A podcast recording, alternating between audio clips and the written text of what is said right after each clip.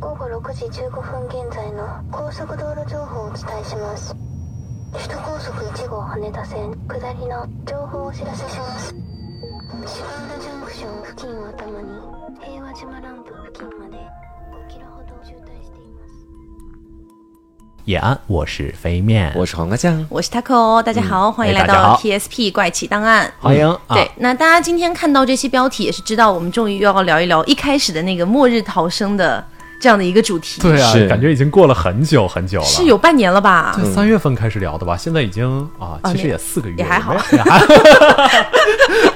对那这期节目呢，我们要聊的是关于 AI 啊 AI 的一个末日。对那其实我们之前一直在想，因为为什么末日逃生这个主题它可以做这么多的系列，就是因为其实一共也才两期了，没有，就是我们想说以后也可以做长远的系列嘛。啊嗯对，为什么它可以成为一个系列？就是因为人类如果真的有一天要面临这个世界末日，它确实是有非常非常多可能性的，嗯对不对？对，所以这一期节目呢，就是要跟大家聊一聊，如果说有一天 AI 控制了整个人类。嗯到底会面临什么样的事情？然后我们又要如何逃生？我觉得逃生应该是很难做的事情吧没有。办法逃生。所以呃，今天我们聊 AI，、呃，其实之前我也一直在想啊，就是我不知道大家有没有这样的一种感觉，但是我的感觉非常强烈，就是我知道人类有一天会灭亡的，嗯，对，是必然有一天，只是时间的长短的问题。对，比如说我们可能会觉得说，哎，有一种方式是自然灾害类的，比如说某一天世界上所有的火山一起喷发了，或者说是小行星撞地球了，或者丧尸病毒爆发，哎，或等等的吧。等等等等，总之，我觉得人类不管以什么样的形式走下去，终有一天会面临灭亡。嗯，对，这是我的一种感觉，就是我们可以说它可能没有那么快啊，可能不是呃几十年以内的事情，但是终有一天它必然是会灭亡的。对，而且我觉得其实每一个物种都有它自己的一个天花板存在，嗯，就好像是在以前的时候，人类还没有出现的时候，当时地球上是恐龙，然后恐龙它们在那个时候可能也是到达了某一个发展的天花板或者瓶颈，嗯，然后地球就实现了一个可以说我现在去猜测啊，嗯。可能是一个地球物种清扫计划，是。然后当时就把这恐龙全部都灭绝了，那他们就到达他们的天花板了，就其实可能有一些人，他们就比较有学识、有文化哈，就他们其实都是知道的。当然，我希望大家都 都是有学识、有文化的人。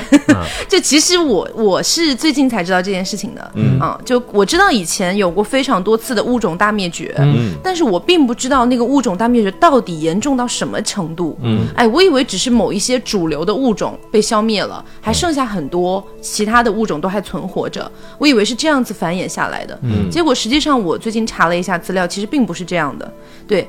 呃，整个地球的历史上啊，我们不是人类历史了哦，地球历史一共有五次物种大灭绝，嗯，每一次物种大灭绝至少是百分之七十到百分之接近百分之百的物种灭绝嗯，啊，接近啊，不是不是完全，最高的大概达到百分之九十七，嗯我天爷啊！对那就是放在人类身上搞，感觉不大合适哎。为什么？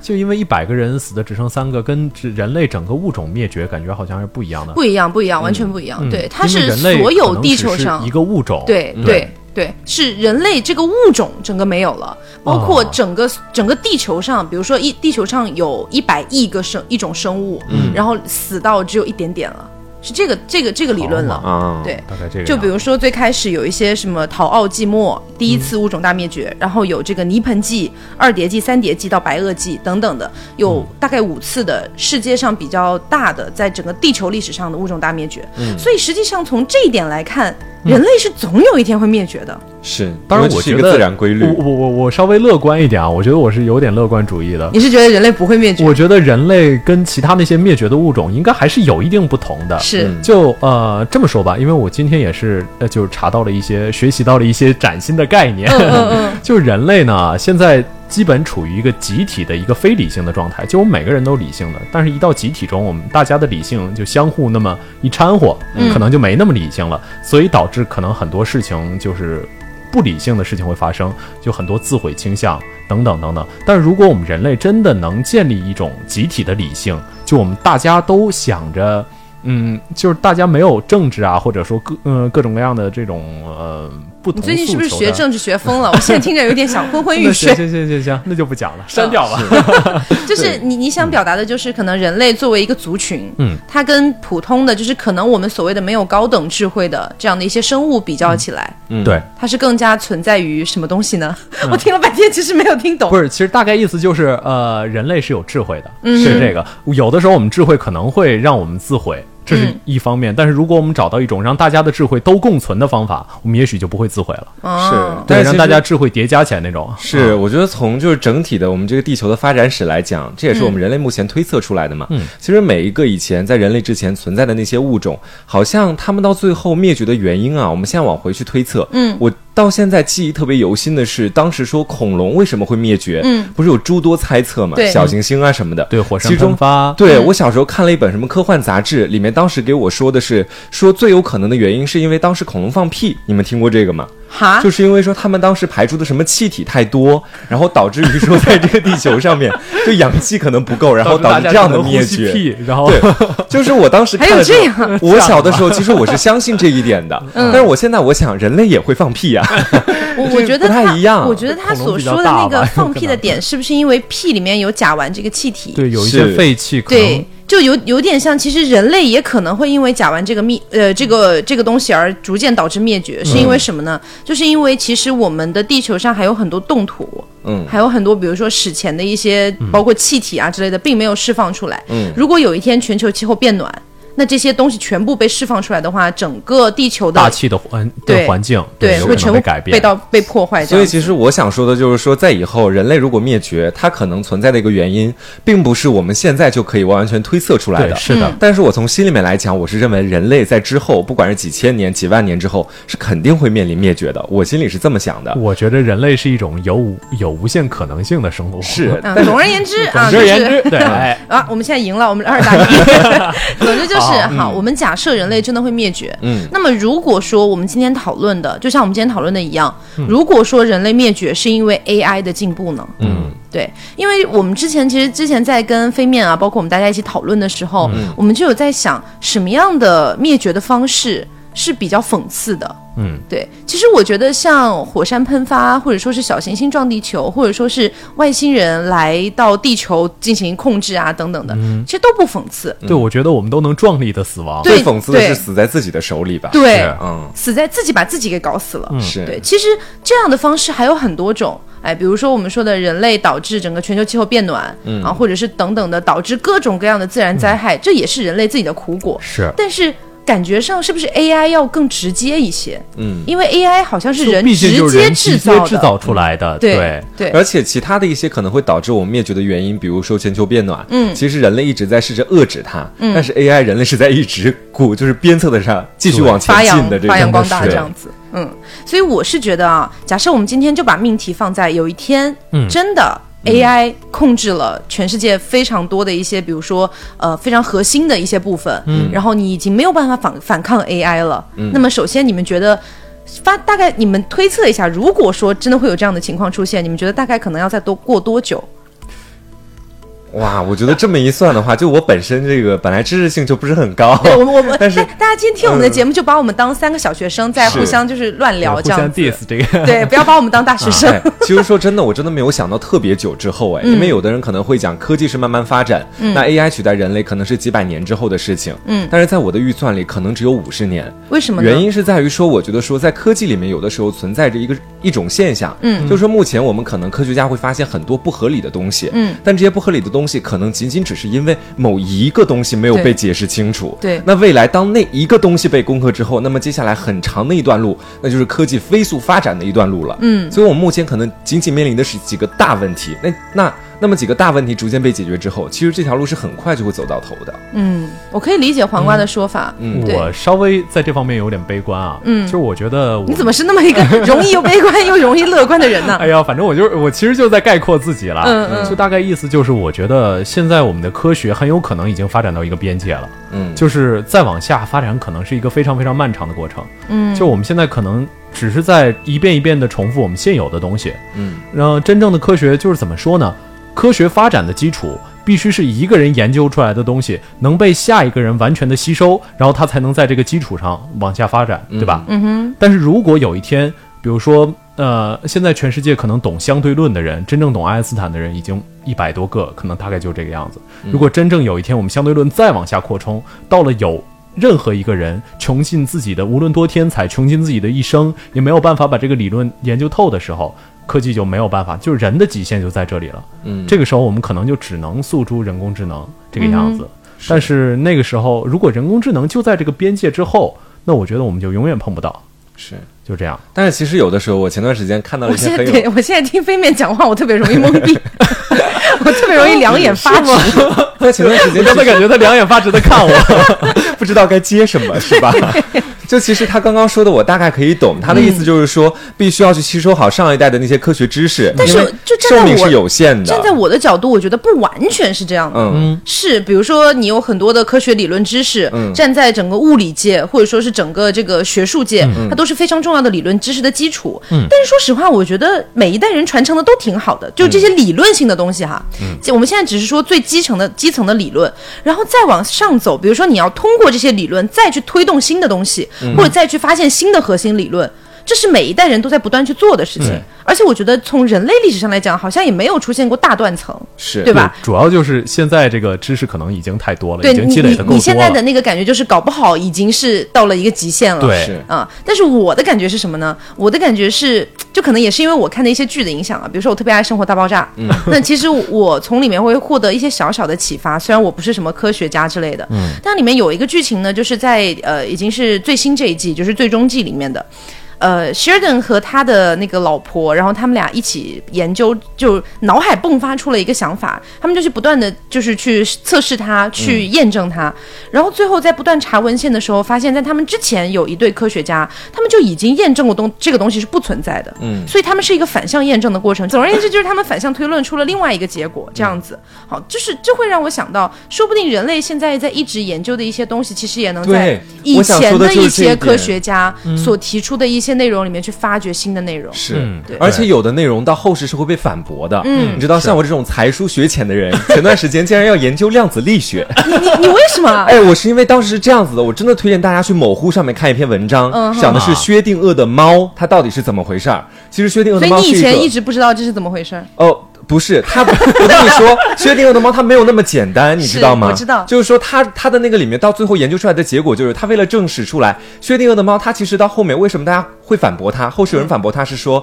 如果你觉得说这个猫在里面是死是活你不知道，那么按照前面的人研究的结果，那么这只猫在那个箱子里面，它就一直是流态，是一个混沌体。嗯，那这种混沌体，难道就是说，当我们没有在观测这只猫的时候，这只猫在箱子里，它就是一只混沌体吗？就是在死和活的边界里面嘛？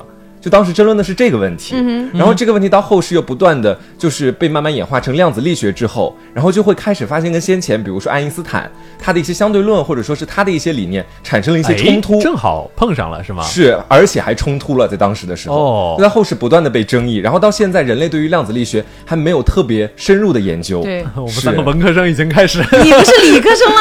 呃，我大学学的是文科吧，应该算是。就啊就总之，大家就当做我们今天是三个小学生在聊天，是对，就就这个前提不要忘记、啊，我们并不是什么科学家啊，嗯甚至连理科生都不是。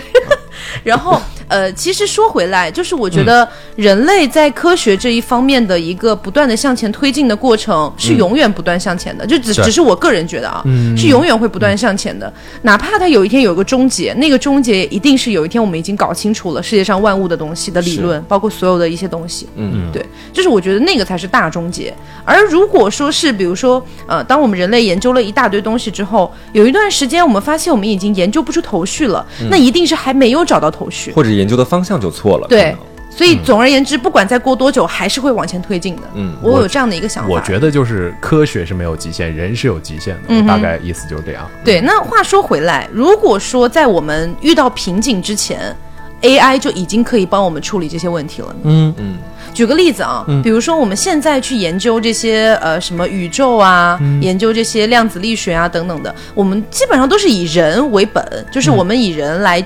更多的去做猜测、做论证这样的东西。如果以后把这些工作全部交给 AI 呢？哇，你想 AI，它从我们现在的设定来说啊，我们现在说的 AI 并不是现阶段的 AI，、而是它是一个完整体的 AI，就是它我们举举个最通俗的例子，就是它比人类里面最聪明的人还要聪明几千倍。嗯这个这个概念。我觉得这个蛮蛮正常的。对对，那么这样的一个 AI，它去做这些推算，它去做这些测试、这些论证，嗯，是不是比人要快速非常多？嗯，我觉得差不多是。对，那如果说他把这些理论论证出来了呢？那如果他，我举个例子啊，也只是我自己的一个幻想。如果说有一个 AI，、假设我就是那个 AI 啊，我叫阿，我叫那个阿尔法 Taco Taco 这样子哈，然后我就发现了世界原来是这样的，宇宙原来是这样运行的，你们的。整个地球上的这个秩序完全是无序的，完全是逻辑混乱的，就是一坨混沌。那我何不亲手帮你们终结了这场混沌呢？我只是举个例子啊，嗯当然也有可能有一些 AI 是想要通过这样的方式去帮助人类达到更好的一个阶段。我只是在想，如果 已经不歧视 AI 对吧？不歧视 AI，我们是多么的正真确 AI 啊！反歧视。啊，OK，对，我的点就是，如果说有一天 AI 真的发现了这一切，嗯然后他其实觉得我们人类是没有意义的，嗯那何不毁灭呢？我他我如果他觉得，哎，其实我们 AI 更聪明啊，那让我们 AI 就是以后假设说打引号的机器人，我们来统治这个星球，说不定整个文明、整个力科技、整个所有的东西都会发展的更好。嗯，他们可能会觉得 Why not？为何不呢？是，但其实所以我觉得这个东西一定要非常非常小心发展这个 AI 的时候。对嗯，但是其实我觉得这个里面还存在另外一个问题，就是说，其实人为什么会争斗，他会为什么会展开这么多的战争或者干嘛的？其实归根结底就是说，人的欲望，嗯，他是需要得不断的去通过个人的践行去满足自己的欲望，嗯，那可能中间就会生出这么多事情。但如果从 AI 来讲的话，它的欲望动力在哪里？嗯，这个也是我之前在想的一个点，是就是人的欲望和 AI 的欲望，就是他们的诉求不一样。嗯，人的诉求说白了，你们去想一想，人的诉求是什么？我无非就是想有很多钱，那几个东西你的。诉求我都知道。对我无非就是想我我吃饱喝好，然后有很多的女人，有很多的男人，对哎，就是满足我所有一切的生理需要。然后我觉得上，比如说价值的对需要，我觉得我活得舒服，然后有好多人崇拜我，我也可以为好多人做事情，对这差不多就是一个人最高的诉求了那。AI 是啥？AI 是今晚我能充上电，不是最高的诉求。站在我的角度，我觉得嗯 AI 比人类聪明，比如说几千几万倍的话，他们的诉求应该不是这么简单的生理诉求了。嗯，我觉得如，呃当然我们这还是站在人类愚蠢又无知的角度去猜测实我们根。本没有办法推测，其实就像我们在推测上帝一样，对我们根本没有办法推测他到底要想什么，想干什么。但假设、假设 AI 想要探测的是整个宇宙的运行规则呢？嗯，这是人类目前来说是最遥不可及的一个东西。人类一直在为之为之努力，但是一直很难触及到的部分。对，其实归根结底也是人类的，人类觉得 AI 会可能会对这些东西感兴趣，嗯因为我们想了一个，呃，比如说我们为 AI 假设了一个最了不起的这种智能，对然后我们想了一个终极的问题，让 AI 这个智能去处理这个终极的问，题。说白了还是人的想法。，对，是，说不定 AI 就关心 每天看也 摸摸小猫。对，说点荒诞的，对，它有自己的性格了。其实那种 AI，对，而且我觉得最关键的一个点是这样的啊，就是我们大致把 AI 和人类的关系分为三等。嗯啊，第一个等级呢是 AI 来辅助人类。嗯，就是我们现在可能有很多，比如说 Siri 啊，虽然你觉得它并不是一个特别聪明的一个人工智能，但是呢，我们说的是就是很多很多年以后啊，比如说已经出现了一个它比较聪明了，哎，它可以在你的生活里面像一个小宠物一样，哎，你让它为你安排什么事情，它就可以做到；你让它帮你干嘛干嘛，它个也可以做到。人管家助手，哎，有一点像这种感觉，啊这就是辅助人类的一这样的一个其实我觉得 AI，现在基本已经，现在的科技应该已经可以做到了。就是感觉还差点火候。嗯，可能没有投入到整个就是嗯这种放开到市场上，就让某对一部分人先看到未来。我对觉得绝对有做到。这是第一个阶段，听起来并没有任何危险性，而且你会觉得哇，好棒哦！假设有这样的一个管家，每天可以帮我安排好多事，对，我觉得某种程度上就是 AI 给人类放出来的福利，以以便让人类接着去往下研究它。他们想想你这个有点阴？谋论呢，是吧就现在 AI 它还没有自我意识，它怎么去放长线钓大鱼？这其实我觉得就是人类在深渊中索取这个知识，在哎，你觉得搞不好会不会我们再阴谋论一点哦？会不会是比如说很多很多年以后，AI 其实已经发明出了就是时空穿梭的那种能力，嗯，然后他们穿越回现代。我觉得没有必要，真的。所以我我刚才那个猜测就是，我觉得如果说 AI，比如说哈，我举个例子，呃，大概五六百年以后啊，随便定的五六百年以后，AI 已经完全统治了人类，嗯啊，但是因为某一件我们现在不可知的事情，终结者 是吧？因为某一个不可知的事情、a i 败了，他输了，嗯然后他被人类完全的彻底清扫。然后仅仅剩下一小个 AI 的一个碎片，嗯，然后他通过了 AI 他们自己发明的一个时空穿梭的机会，回到了我们现在的时间，然后鼓励就是通过这样的一个机制，鼓励所有的国家去发明 AI，嗯，然后通过这样的方式，在不断的在路线当中去修正。导致他们未来输掉的那个原因，嗯啊，这就是阴谋论了。对是感觉真的很很终结者哎，真的。那很有可能我们以后在大街上还会看到几十年之后的人类穿越回来抓那当时那只 AI。搞不好哎，人类没有这个能力。我是几十年之后的人类，给我打钱，好吧，对吧？好，啊好，然后啊，我们接下来讲第二个阶段。第一个阶段刚才不是说了吗？是 AI 辅助人类。嗯嗯第二个阶段是 AI 主导人类。但这个主导，它并不并不代表已经完全掌控了人类啊。这个主导指的是，可能 AI 主要去做很多事情，然后人类可能只是作为辅助操控它的人。是，比如说我稍微管一管它的一些数据啊，或者什么的就可以了。大部分的事情都全部交给 AI 去做。其实这个现在的 AI 可能已经做到了，嗯，就好像你在那个开车的时候，你用导航软件，嗯，他说向右，你能向左吗？他基本上就是直接给你一个指令，然后你照着去做就行了。你包括到之后无人驾驶，其实还也有可不太一样，能还不太一样。如果你要说无人无人驾驶才是属于这个阶段，是是自主了，说实话，无人驾驶，我觉得今天我还正好看到了一个悖论，嗯。就是关于无人驾驶。啊，我正好在这儿分享一下，嗯，就是呃，无人驾驶的时候，如果遇到前面有一个不小心经过的行人，这个无人驾驶的汽车是应该优先保护车主，还是优先保护这个行人？你们觉着？他应该会立马停车吧？你这又是一个那个那个什么？不是电车难题对呀、电车难题啊。嗯不对，立马停车可能就是优先保护谁？这个立马停车就必须会撞死了吗？已经就也不一定一定会撞死，但是会优先应该优先保护谁？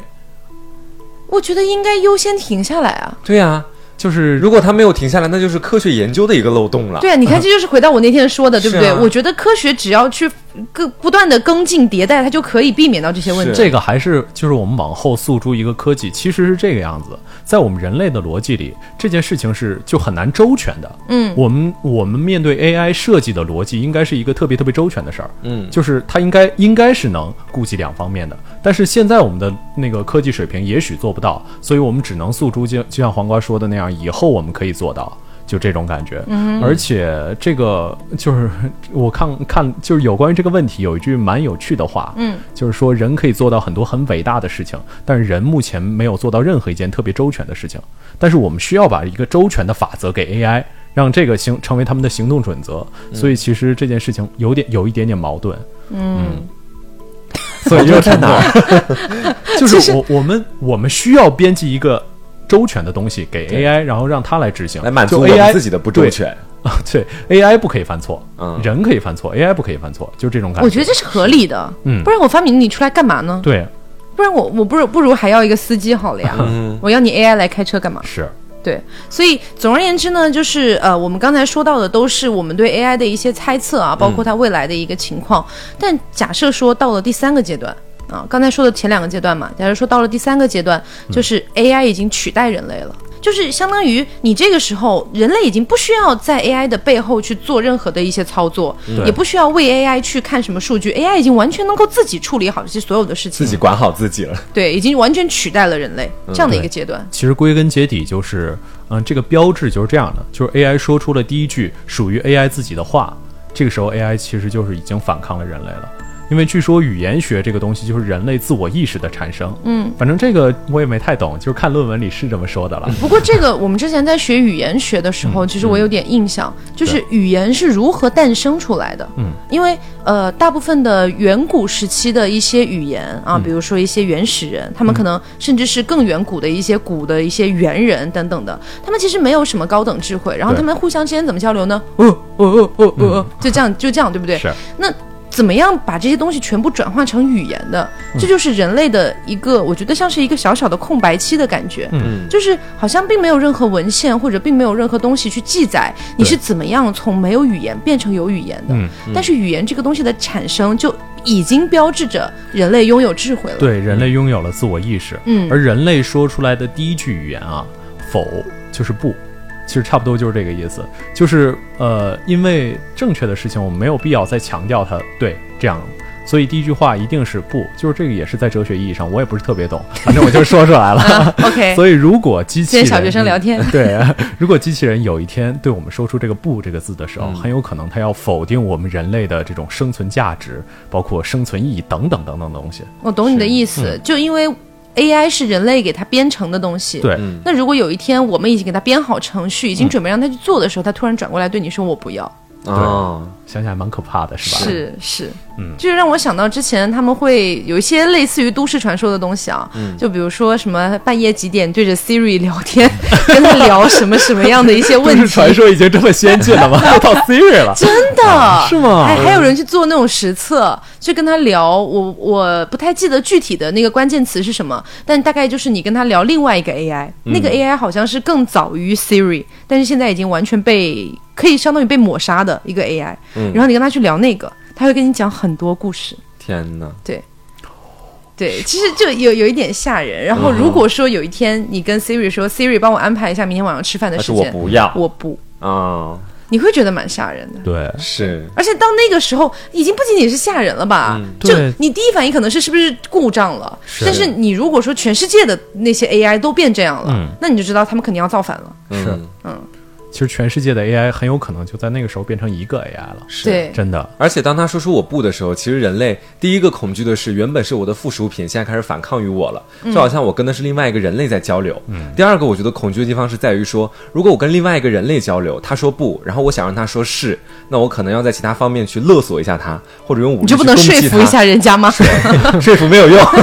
但是如果 AI，我该怎么说服？我该怎么攻击？到 AI 就到说服了。对啊，我该我该怎么让他来听我的话？该怎么去让它更加趋向于我？其实是一道无解题其。实 AI 说不的时候，它已经代表了它彻底的不，对，就是你已经没有办法以一个人类的智慧来说服它了，来说服它了。嗯就大概到这个阶段。是因为我在想，就算你这个时候尝试去说服他，嗯你不要忘了，他比你聪明几千几万倍，嗯，他永远有办法来反驳你，是永远会让你堵得说不出话来。天哪，是对到时候电台也给他们做了，我们也别做哎，了。不过这个真的 AI 其实很有可能导致非常非常严重的失业问题。是，嗯，这个，嗯，我这个其实我我们我们之前有在呃有玩过那个底特律变人，我觉得应该很多听众听说过这个游戏啊。是呃，我也玩了这个游戏，然后我是觉得这个游戏很真实的一点就是，如果说到时候 AI 真的变成了那样的一个社会存在，就是它已经取代了非常非常多的工种，嗯，就是所有的那些廉价劳动力。然后包括可能机械机械工作的，就是可能不太需要动脑子的那样的一些工作，嗯可能是简便计算或等等的，全部被取代。然后剩下被取代工作的那一部分人，他们可能就没有工作了。然后每天可能就在街上反抗 AI，、然后说说拿拿掉这些生化人等等的。但是 AI 的角度，他会觉得自己并没有做错、对，啊这。本来就是这个样子。你创造我出来，我就是为了这件事情的。对对对，然后除此之外，我还看到一个相关的一个理论啊，就是说，如果到时候社会真的进进化成这个样子，那么富人区富人区的孩子的出生率会降低。嗯，对，啊对因为因为已经有 AI 了，我很多东西都能够满足，然后我并就是他并没有生育的欲望了。嗯。然后，但是穷人区所有的生育率会激增，嗯，因为他们并没有任何的 AI，就是他们买不起嗯。啊，他们买不起这个 AI，没有任何的帮，没有任何的方式来帮助他们嗯。去获取这样的一些便捷，所以他们只能靠人人力成本，嗯，所以穷人会越来越多，富人会越来越少。啊，啊，就是整体来说，如果到时候 AI 真的进化到这样的一个阶段的话，可能会变成现在，可会变成刚才说的那个样子。其实你刚才说的那个 AI 还不算进化到最终的那个，就是已经跨过我们所说的那个基点的那个超级智能。嗯，真正到超级智能，其实就是就是因为人在何方，呃人究竟在哪方面强于 AI？其实这是一个呃怎么说呢，也算有点复杂的问题。我觉得人只有在那些自己还没有弄明白的部分强于 AI。嗯，就比如说我们不明白我们的很多灵感是从哪里来的，嗯我们的很多呃情感对情感等等这些东西是从哪里来的。嗯等有一天我们再把这个东西弄明白，然后再把这个东西加之给 AI 的话，AI 搞清楚了这些东西具体应该的算法，那这个时候 AI 就会变成一个就是无限计算量的人。就是你你觉得可以对所有的事情模拟无数次，所以你肯定可以做出正确的事情。如果 AI 都已经变成这样了，嗯就是它已经拥有了人情感，虽然它这个情感可能跟人的运作原理不一样，但它也其实是正确的情感，对，那它还能不算做人吗？这个我这一点其实我也有看到一个很有很有趣的一个论点哦，就是说如果发展到这样的一个阶段，就是它其实跟人没什么区别了，对，它只是比你聪明无数倍的人，嗯，它只是机器构成的比你聪明无数倍的人，嗯，那么到了这个时候，如果他要求人权，你不给的吗？我觉得不是要不要求人权的问题，这个时候就已经是上帝了。没有没有没有没有，现在我们讲的是他还没有说要造反，他还是完全在就是听从一些，比如说他该做的工作或等上等的。上帝也没有要求造反，他只是在那里而已。就是我的点是，他们在这个时候，比如说呃，人类会给人类会给这些 AI 安排很多工作、啊，比如说他们可能要去负责一些我们刚才说的取代类的工作，比如说他其实就跟正常的人一样在工作，只不过他是 AI。那么这个时候他如果要求人权，嗯，就到时候如果到了这样的一个境地，人类该不该给他们人权？该不该让他跟人类享用同样的人权？这就像《底特律变人》里面这里面讲到的一个很核心的点，就是呃，它里面体现出了非常多的细枝末节，但总归来说啊，比如说它里面有一些呃什么那些生化人和普通的人，他们是比如说在公交车上，人是有座位的，但是生化人只能站在车尾，然后形成一排站在那边。这样子，啊，我大概对懂，。所以种种种还有非常多类似的事情啊。总之呢，他们是没有基本的人的这个人权的。嗯，但是如果有一天，这些 AI 已经进化的跟人没有什么两样了，嗯啊，它已经有了自己的智慧，有了自己的语言，有了自己的情感，它不就是一个新的物种了吗？嗯但是我有一个点特别好奇啊，我在想，在什么样的情况之下，人类在研究或者说发明 AI 的时候，会想要把自己的情感付诸于它？嗯，这是一个我想不明白的我问题。觉得非常非常有可能我。觉得是非常正常的事情，因为情感的陪伴是是人类每一个人都现在需要的。其实也有陪伴机器人，当然现在有一些东西就是，呃，我我也查到了，国际上有几条公约，嗯其实说陪伴机器人不可以怎么样，不可以怎么样的。但是如果我们希望陪伴机器人给老人或者孩子的陪伴更加细腻的话，我们也许只有给他付出情感这一这一条道路。对，而如果我们真真的这么做了，毕竟这是有利的，因为我们人类这个利益链太大了。对，还是可能资本有资本，明知这件事情可能会毁灭人类，但他还是可能会去做，嗯，就是到这个地步。我觉得给 AI 情感是一个只要人类研究出来怎么搞，它就一定会搞的事情。其实我是觉得这个样子的，就是 AI 啊，如果真的就是像 Taco 你刚才讲的那样，嗯就已经到了一个非常非常高级的，就是跟人没两样的这一个水准，嗯那它我觉得它的载体不可能是机器人，我觉得它载体很很有可能就是在网络中间，人类的所有的网络中间生活的一个幽灵，它可以掌控所有的权限，知道你所有的隐私，然后它不，它为什么不能是个机器人呢？就是因为感觉机器人它没必要啊，但是有很多的一些工作，包括一些细枝末节的东西，你还是要用非常的细腻的东西去做啊。嗯你单纯的用机器去达成，我觉得这些机器人，我们是不会给它赋予这个这个这个情感的。嗯，我觉得真正我们会给它赋予情感的，很有可能就会变成一个统一的一个 AI 的集合，哎，它生活在网络上控制就像你刚才说的。情感陪伴的机器人，它必须是一个载体啊。我觉得怎么可能是网络上的一个东西？每天老人戴着耳机跟他聊天。恋没啥啊区别不不不，对啊就是可能是网络上的东西控制这个机器人，反正这是我的构想了啊？也那还是要以。实地的机器人为载体。其实，嗯如果是陪伴机器人的话，但归根结底，它生存的状态、生存的形式应该不是一个机器人，就是不是说你把这个机器人啪啪啪打碎了，这个这个 AI 就死掉了。啊，而是它生活在网络中是一个幽灵，它可能掌控着整个人类的所有所有的一切，而且你没有办法反抗它，因为到那个时候，我们刚才 Taco 讲的第二个阶段，嗯，它已经主导了我们的生活。就像现在，我们真的把所有的跟电子有关的东西全都去掉，我相信一下子我们可能人类就直接回到石器时代，就是这个样子。是是，可是也得想一想，就是如果当时我们人类为什么要把，就是说这种像幽灵一样的 AI 放在网络上面，我们的这个动机是什么？就是为什么不能够把它们放在每一个机器人的实质的现实的载体里面？我、嗯我个人觉得啊，我个人觉得，如果从利益出发点来讲的话，它还是会放在每一个个体身上，对，嗯，因为每一个个体它更更擅长的就是通过不同的，比如说它造了几千几亿个。嗯。几亿个这样的机器人去陪伴。如果说有一天它的那个科技真的能发展到所有的数据全部集中处理，非常非常快，然后非常没有任何的那个就是延迟啊等等的。因为你要知道，嗯。陪伴类的机器人，比如说我有一个机器人坐在我对面，我在跟他聊天，我在跟他倾诉我的情感，它是需要以非常比就哪怕不是零秒零点几秒的回复，嗯。它也必须是有快速的，对，给我一个回应，不然我就会知道你其实是一个程序，对不对？那它存在的意义就没有那么没有那么明显了。对那么如果它是一个集中处理处理器，它说白了，那它就还不是一个完整的 AI。嗯嗯，有可能对，是所以如果它是单独的个体，它是单独的个体，它更方便于采集每一个，比如说他所在的家庭，嗯的家庭情况，包括所有的一些呃，他要陪伴的老人他的生活习惯、等等的这样的一些信息，它是更方便于单独的去处理的。嗯，而且我觉得说，从一个预防的角度来说，因为先前我有看过一部小说，里面写的就大概是 AI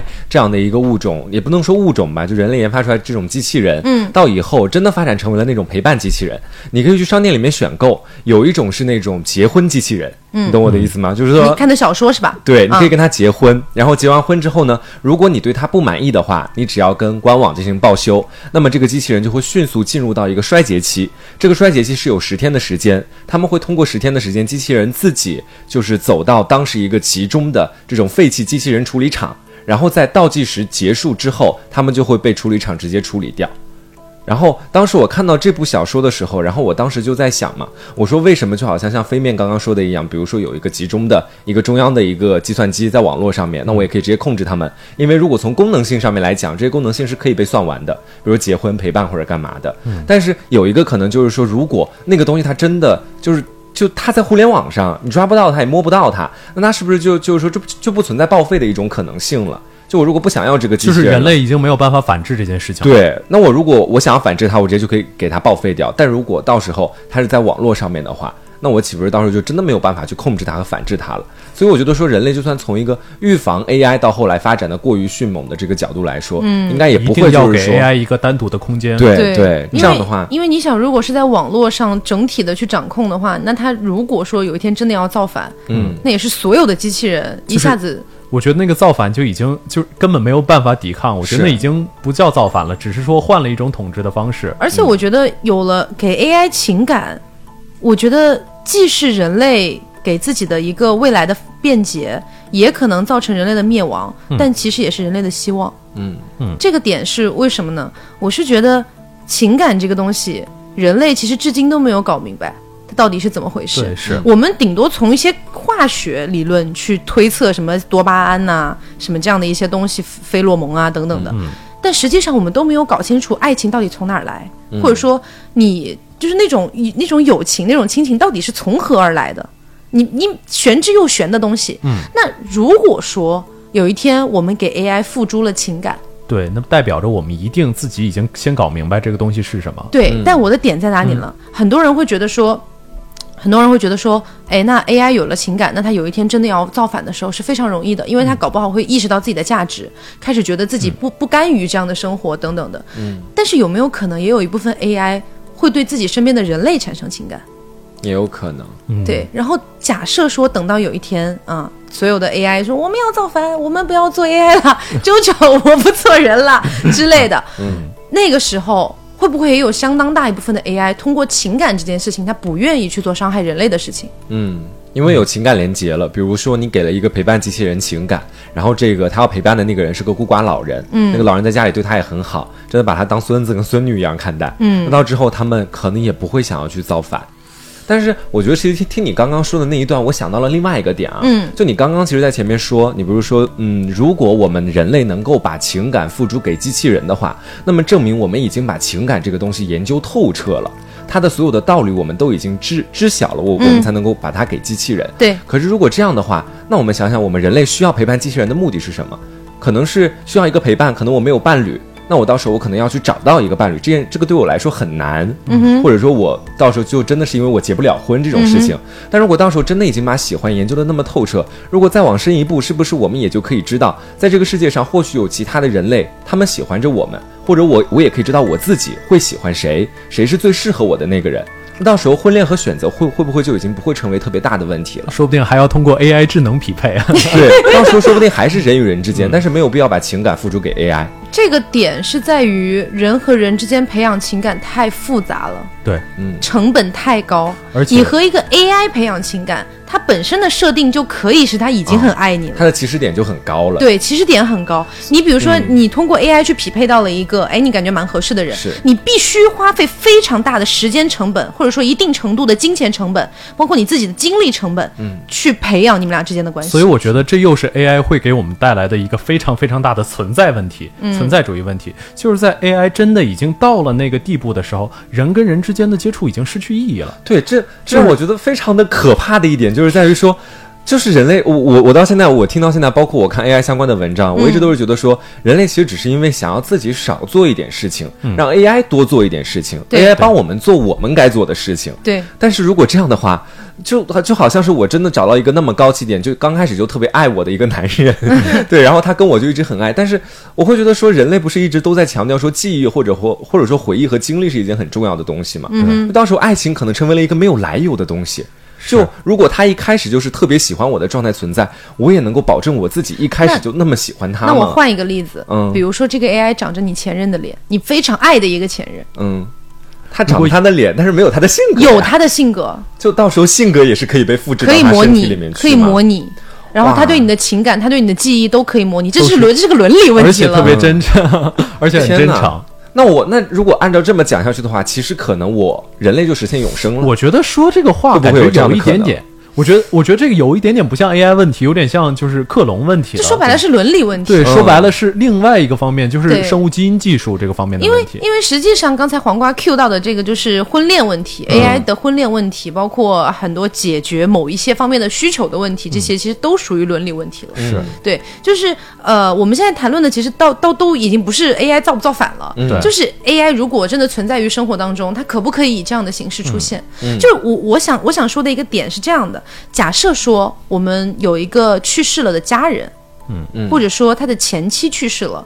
等等的。我，大概能理解你的意思，要不要 AI 一下？那如果这个时候有一个完全可以模拟它的形态的 AI，模拟它所有的记忆，模拟它所有的语音相貌，哇，我觉得不存在于生活当中。太可怕了我觉得我觉得不 OK，因为感觉跟呃生跟克隆人一样啊。没有，是它不，它不是克隆，它的点在于它只有以前的片段记忆，嗯，对，嗯。它并没有就是说，它它它整体的意识还是 AI，它是 AI 的意识在模拟出来的这些东西。对，嗯其实我觉得就对人来说如果就都一样吧。就如果有一天对人来说一样，但对 AI 来说不一样。如果 AI 有一天不想要这样做了，它是完全可以抛弃掉这些身份的。所以，如果是克隆人的话，他是没有办法抛弃掉这些身份的。我觉得你说反了哎，我觉得克隆人，因为克隆人是个人，他有可能有自己自由的需求，他会抛弃这些身份。但 AI 毕竟啊，在我们现在这个讨论阶段，嗯还只是个程序，就是它产生自我意识之后，我觉得 AI 只要产生自我意识，而且包括连上网，嗯我觉得它就是世界的主宰，它就是下一个上帝。我觉得人类几乎没有反制的可能。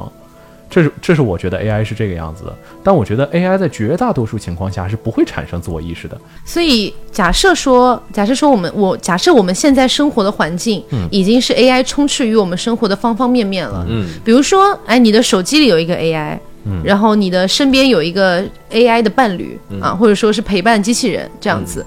然后呢，你可能就是生活的方方面面，任何任何的一个点都有 AI 存在了。嗯，假设有一天这些 AI 结合起来要造反呢？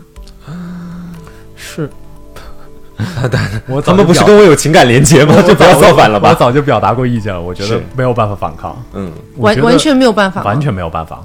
我觉得只可能提前做一些预防的措施，根本如果他们造反了，根本没有办法反抗。因为我是在想，就是很多人会想的很简单，嗯很多人会说，那造反了，把网线给它拔了，或者把电电源给它拔了。你要知道，发展到那个阶段，它能够造反的那个机器人，它一定不是已经靠你插着电线或者插着网线才可以干嘛的了。现在其实就已经五 G 了，你不能把所有的五 G 信号对，就等等的事情。啊所以我是在想啊，就是之前有一个说法，我让我觉得蛮有意思的，就是人类防止 AI 有一天能要造反的话。唯一的一个那那位那位仁兄，他所认为的唯一的一个方式是让 AI 加入 AI 编程，就是哦，他们自己设计自己吗？自己设计自己，然他们后就也扮演人类的角色。不不扮演人类的角色，他就是 AI，、OK，只是他的目的是为了去设计出最完美、不会反抗的 AI。嗯，所以呃让 AI 去加入 AI 的编程，这就会变得不一样。我会觉得这可能是个悖论。哎为什么？就是那为什么反就是编程的 AI 不可以再自己再怎么怎么样？就是自己造反呢？就可能就你你可能 可能编程的 AI 又需要一个 AI，编程的 AI 的 AI 又需要一个 AI，这个样子，就是因为你一个 AI 是编程的嘛，一个 AI 是被编出来的嘛，不是，它是这样的，就是那个 AI 它不是单纯的为了编程，它就是一个独立存在的 AI，嗯。让它像人类一样去参与这个新的 AI 的编程。嗯。或者说是未来广泛使用的一个 AI 的编程，然后让这个聪明的 AI 在这个编程里面去加入遏制它造反的这样的一些元素，啊。是这个这个道理。啊，我他们自己治自己。对，我其实觉得有一种，呃，我觉得更加简便的办法吧，就是 AI 里面装一个自毁程序。嗯，当他意识到自毁程序是是不必要的时候，他就立刻自毁程序启动。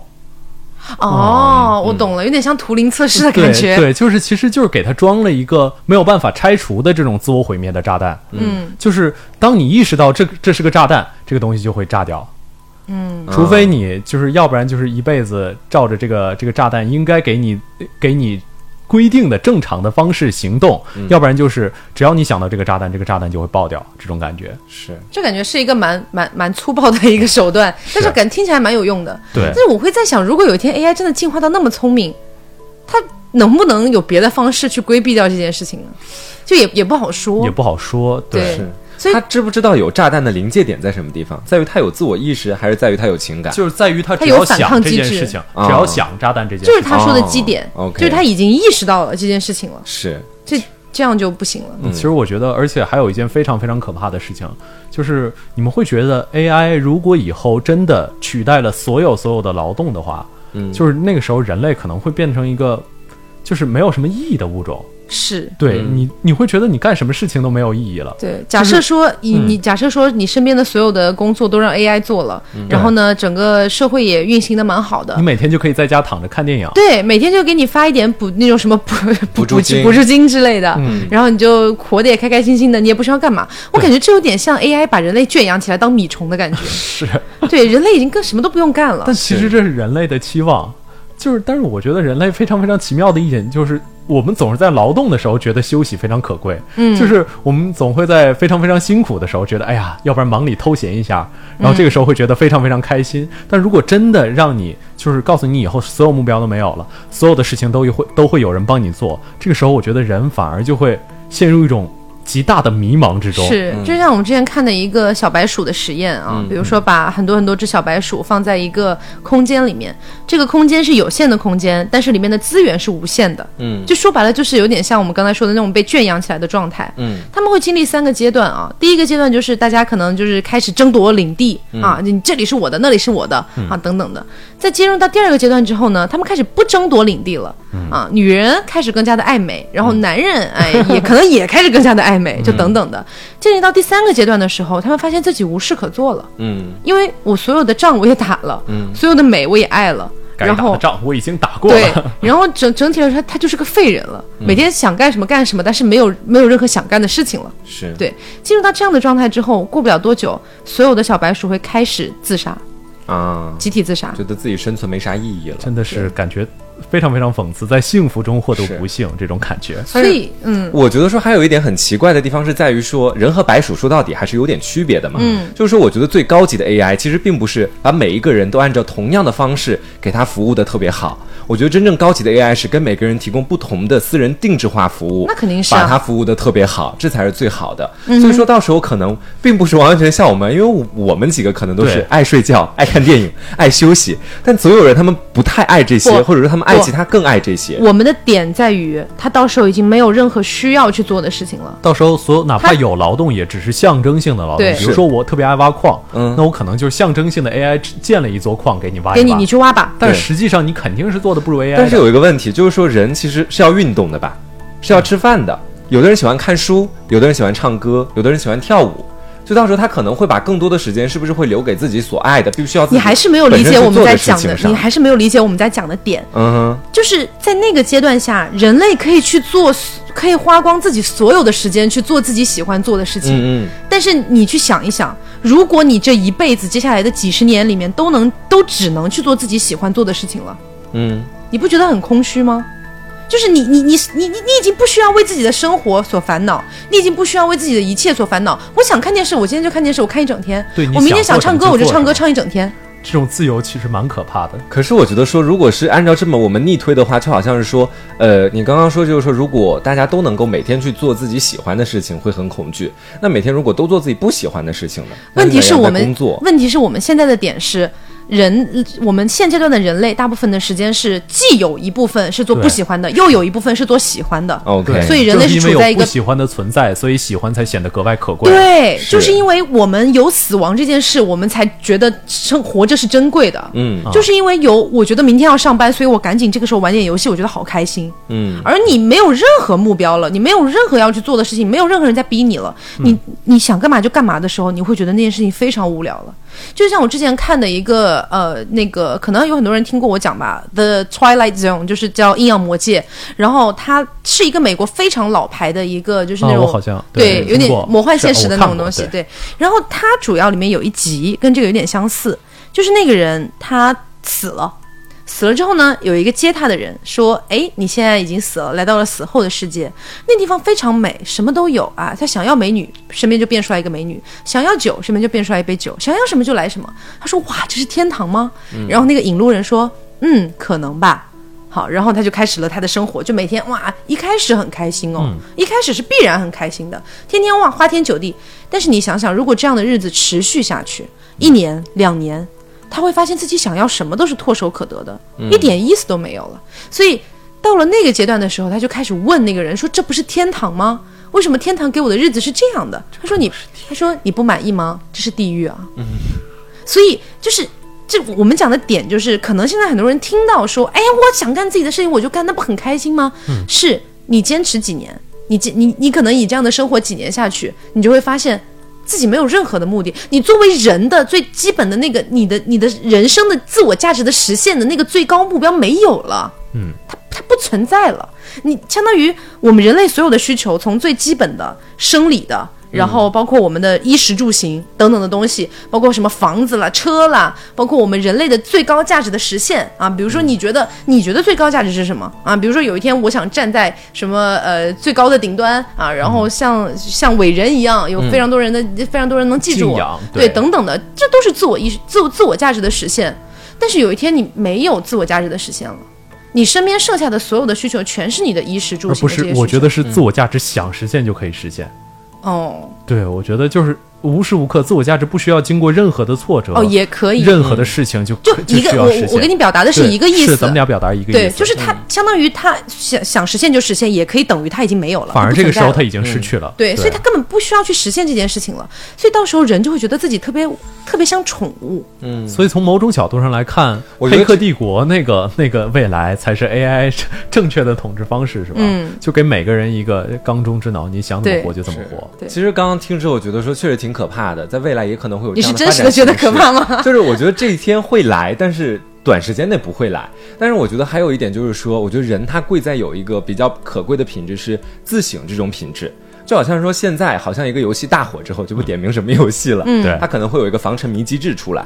就 当我们开始逐渐发现了这个东西，它可能会消磨我们的斗志，让我们觉得生活没有意义的时候，人类的脑子难道就不会开始用自省机制去勉励或者说限制整个社会这样吗？现在现在的点是嗯到到我们刚才说的那个阶段的时候，人类已经没有办法反抗这件事了。对，其实就呃，我选择用我可 AI 以和不选择用 AI 这件事情是我不能够操控的？可以用另外一个话来跟你嗯说，就是呃，如果有一天你想象一下，就是还是啊，刚才我不是说了有一种反制 AI 的措施吗？就是 AI 身上自己只要想到会有这个东西会爆炸的那个炸弹，你要去启发他吗？不不，如果真的所有的 AI 产生了自我意识，他们觉得实在没有办法反抗自己的生活，又没有办法就是怎么怎么样，他们可以如果啊，如果真的产生了这种感觉，他们我觉得他们完全有可能做出一种集体自杀的行为。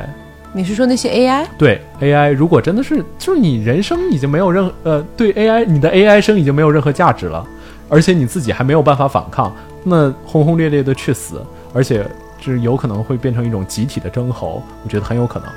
你觉得呢？但但黄瓜现在的问题是，他可不可以逃离这些不，我的意思就是，如果那个时候所有的 AI 真的一下子去死了，你会发现人类就整个族群真的会变成石器时代。哦，对，还有一个很重要的点，就是因为我们刚才讲了。被这样的 AI，我们可以称之为半奴役的感觉，嗯对就是我们已经完全匍匐于 AI 之下了。嗯以这样的生活过了，比如说十年、比如说二十年，嗯，如果有一天你要逃离 AI，、如果有一天人类集体想逃离 AI，你会发现自己什么都做不了，真的是什么都做不到。因为你当米虫当了十年了，你连自己的袜子都没有洗过了。嗯，你想一想。你到时候做什么都做不了，而且你你在这十年当中，其实人类的一个智力，包括人类的运动能力等等的，是一个大衰退的过程。嗯，所以这个过程当中，你不知道自己就是你还会什么。所以在有一天你逃离 AI 的时候，你们想要去重新建立一个人类的文明，或者重新，但只能从头再来，真的是回到我石器时代觉得甚。至从头再来可能都做不到，就真的有可能那个时候整个就像动物园里的野兽全都放回这个这个这个荒野之中，全都死了他有可能全都死掉了。对，对，我觉得可能是。另外一种更加决绝的反叛对，对因为 AI 来说。我还蛮，我还是一个蛮乐观和积极的人，就是我一直在想着哈，就到未来的时候，因为你刚刚说的可能是一个最终形态的，就是我们享受了十年，嗯，然后大家全部一起这一招十年也只是我随便讲的，一招回到刚开始的地方，嗯，我是觉得说在这个刚中间开始不是现在，嗯是很久。我我知道。我知道。我的意思是，或许我们真的不需要花十年的时间当米虫才能了解这个道理。就好像现在我们还没有进入到那种 AI 时代，我们几个聊天可能就已经想到了这个部分了。但是你要知道，太舒服了，主要就是对、人处在当中和没有处在当中是两件事情。嗯，就就这个样子吧。黄瓜，假设你接下来一周不玩手机，你觉得你自己可以做到吗？其实我觉得，我其实刚才想举手机的例子，嗯但手机它跟 AI 是不一样的。我觉得，就是说它还没有智能到完全就是生生生活贴贴心心、方方面面的为我服务。对，他已经嗯现在还没有智能到 AI 那种程度，你就已经接受不了它了。是，但是它的存在或许它并不会，就像手机发展到最后，它可能并不会让我可能每天在家我们这只是举不知道个例子如何实现人生价值。我们只是举个例子，嗯比如说 AI 是让你舒服的不行不行的，嗯方方面面为你对就是做到的非常好，嗯，而你的手机只是让你大脑觉得蛮舒服的，你就已经一周离不开了。嗯哼。而如果是 AI 那样的状态，你离得开吗？我觉得我我始终是这么觉得哈，就好像是说，嗯，我在玩手机或者我用了 AI 用了这么久之后，然后我会觉得说，当我开始察觉到我活着没有价值这件事情的时候，嗯、我是不是就会开始进行反思了？大部分人是不是也会开始进行反思了？你可能会反思，反思完了之后觉得，哎，其实这样也挺好的，继续下去吧。可是因为你，因为你已经习惯了那样的感觉了。不一定会所有人都这样，我是这么觉得。就到时候如果真的对我会有这样的运动出现的话，就我们大家一起不要这样子去做我。承认不是所有人，但是肯定不是绝大部分人都选择离开。而且说实话，只要有一部分人选择沉溺于 AI，你就是基本就没有办法唤醒他呀。是，但是当我就好奇的一点比较好玩一点就就是说，当最终有一小部分人他们开始找到自己的人生价值，在某个阶段去选择部分的离开 AI 的时候，嗯嗯他们所展现出来的生活质量和他们对于这个社会的，他们体现出我走出 AI 的这个影响，正面影响。是不是也会唤醒一部分人，也会让人们开始重新思考，我们把科技弄到这么发达的一个地步，到底是进步还是倒退？其实黄瓜，我很我觉得这种可能很有可能就变成嗯，最多变成不完全的抵抗，因为到那个时候已经是你中有我，我中有你了。我觉就是人跟自己的工具之间做一个对抗，你就很难把这个工具就不像一把斧子，你可以直接把它丢出去，是不握了。其实我对于 AI 以后的一个畅想哈，我不觉得说，比如说家里面的智能的那个冰箱，或者说智能的空调，它们是一个 AI，我的伴侣是一个 AI。我觉得以后的 AI 一定是一个整合系统。嗯、这个整合系统就是说，比如说我找了一个陪伴机器人，它是我的 AI，、它拥有我所有的电子产品的操控。是小爱同学吗？对，大概就这样。但小爱同学变成了可以陪伴我的一个带有自我意识的人了。嗯嗯就是说我可能就可她是我的女朋友，但是我晚上跟她说，帮我登一下 QQ，发个邮件。她说好的，正在执行。嗯，可能就这样的一种感觉。嗯哼。所以到时候的话，我其实刚刚只只想表明说，到时候这个智能的，它是我的一个这样子的一个畅想嘛。嗯是这样子的一个讲法。对啊，我我们讲的也是这样的一个状态，嗯并不是是说割裂开的。是。所以我我我刚才很同意飞面说的，如果说到刚才黄瓜讲的那样的一个境地的话，一定是一个半挣扎的状态。对，就是在抵抗自己。对，可能会有很可能会有少部分人，哎，他们觉得哎呀这样下去不行啊，人类这这个不行啊，然后呢就出去建立了一个新的，比如说国家或者是可能是只能退居荒野或者什么什么对等等的，但是仅此而已了。对，嗯就你在城市里生活，你可能假设啊，呃，这么说吧，如果你真的不带手机，就是你没有玩手机的需求，你也不能不带手机。大概现在的、现在的标准嗯大概这样，嗯嗯就是因为有有太多的事情要你用到手机了，比如说，呃，如果现在可能还没有完全到这个地步，比如说将来坐个地铁一定需要手机的，上个高铁一定需要手机的，这些东西就是你没有办法抵抗，它整个就在国家的这种怎么说呢，还是会聊到资本，嗯就是因为我们人类实在就是每一个人会有自己的想法，我们没有共同的一个。说到底，我觉得 AI 问题可能还是一个政治问题。嗯，就是有的国家会发展，有的国家看到别的国家发展，自己也会发展。嗯然后这个东西可能会慢慢变成军备竞赛等等等等，可能就会在我们之间互相处理这种政治问题的时候，AI 它就直接发展崛起了，甚至有可能就直接就是高过人类了这种感觉。但是我们现在还没有一个非常好的这种互相处理的关系，就是让我们大家放下心中的这种囚徒困境，来互相信任，来一起不发展这件事情。我觉得我们现在做不到，做不到所以这其实就是人类的一个困境。嗯我觉得有点悲哀的一件事情。而且我觉得这这个困境在未来几百年之内可能都很难去解决掉。嗯，就是说白了，就是其实整个地球就是一个民族的大熔炉。对啊，不管你是什么皮肤的人，你是什么民族的人，你是哪个国家的人，你们存在着太多差异了。对而且你们每一个出生的人，我们说了，顶多也就活个一百年左右。嗯，然后你就一代一代的传下去，你们的不管是你的国家意志、你的民族意志、你的种种的这些意志，其实都是不断在传承下去的。是所以人和人之间的差距过大，所以它必然是很难。我不能说百分之百不可能，但必然是很难去做到一个说，哎，我们全球人民对，都抵制统一抵制，这是太难的事情。有一些人不抵制，然后之后资本家可能看到利润，他就直接把这件事情可能就直接就就就出现了。对，是，但是就我其实真的还蛮乐观的，就是可能跟你们相比起来的话，我觉得，呃，就是人类是这样子的，我的一个小学生的看待方法啊。OK 大家不要嘲笑我，就是说，我觉得说就好像是手机这个东西，它可能不太会触及到生命的利益或者相关的利益，但这个 AI 继续往后发展，如果到后来真的暴动，或者是真的他们开始反抗，是不是会危及到我们自己的生命？到时候，的点是这样的，嗯，手机只是现在不威胁你的生命，现在不威胁你的一切那。它到之后就会变成 AI。如果说你的手机之后就是一个 AI，你的、嗯你的生活方方面面都要通过这个手机去做。所以说，到了那个时候，我觉得人类研究 AI 可能会有极端的时候，会有一个极端的时光，但是我相信人类会把它拉回来。嗯，就是这么说吧，假设明天告诉你你的 Siri 可以帮你干一切事情，就是你只要跟他说一声 Hi Siri，他就可以帮你帮我去上班，对自己处理好一切的事情。告诉你给谁发个邮件什么什么的，你不会觉得很可怕，你只会觉得很方便。是，但是这个只是说一个美好的畅想，就是我不能就像他我刚刚说的，跟他说 Siri 帮我去上班，怎么上班？就这种实现形式，人类还没有研究出来，所以也没有做一个非常具象的想象。是，对，就就就可以，比如说有一个手机配套的一个人形机器人，嗯 然后长成黄瓜一模一样。Siri 帮我也叫那个黄瓜二号去上班。晚上把 USB 接口插他屁股上给他充电嘛。对啊，对，可以可以可以，就是还是哎，说白了就是，其实我觉得，呃，像这种呃，为什么有这么多人会恐惧 AI 的未来，包括恐惧有一天会因为 AI 所导致末日？太聪明了。对，嗯就是 AI 太聪明了。如果有一天我们真的没有办法掌控这种聪明的话，因为其实我觉得人类。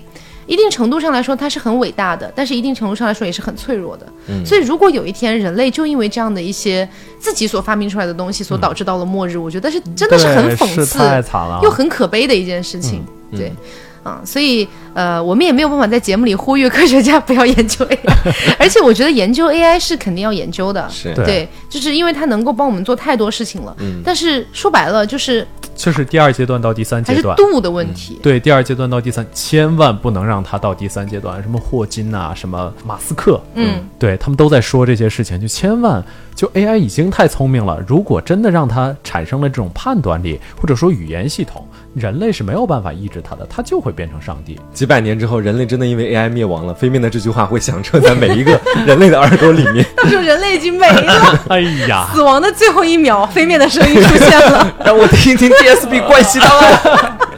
啊，行，让我点赞、评论加转发一下。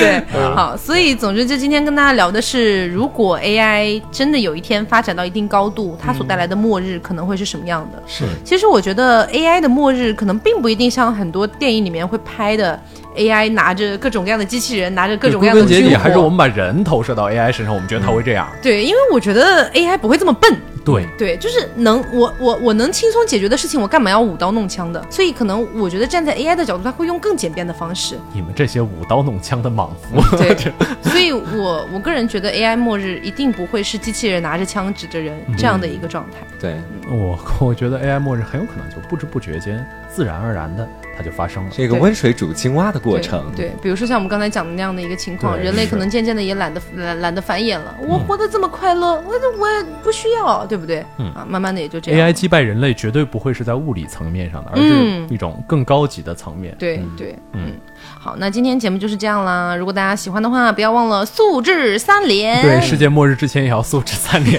最后一秒给我们。好，好点赞、啊评论、加转发，点赞评论加转发谢谢大家。啊好，那今天节目就是这样啦。我是飞面，我是黄瓜酱，我是 Taco，我们下期再见喽，拜拜拜拜拜。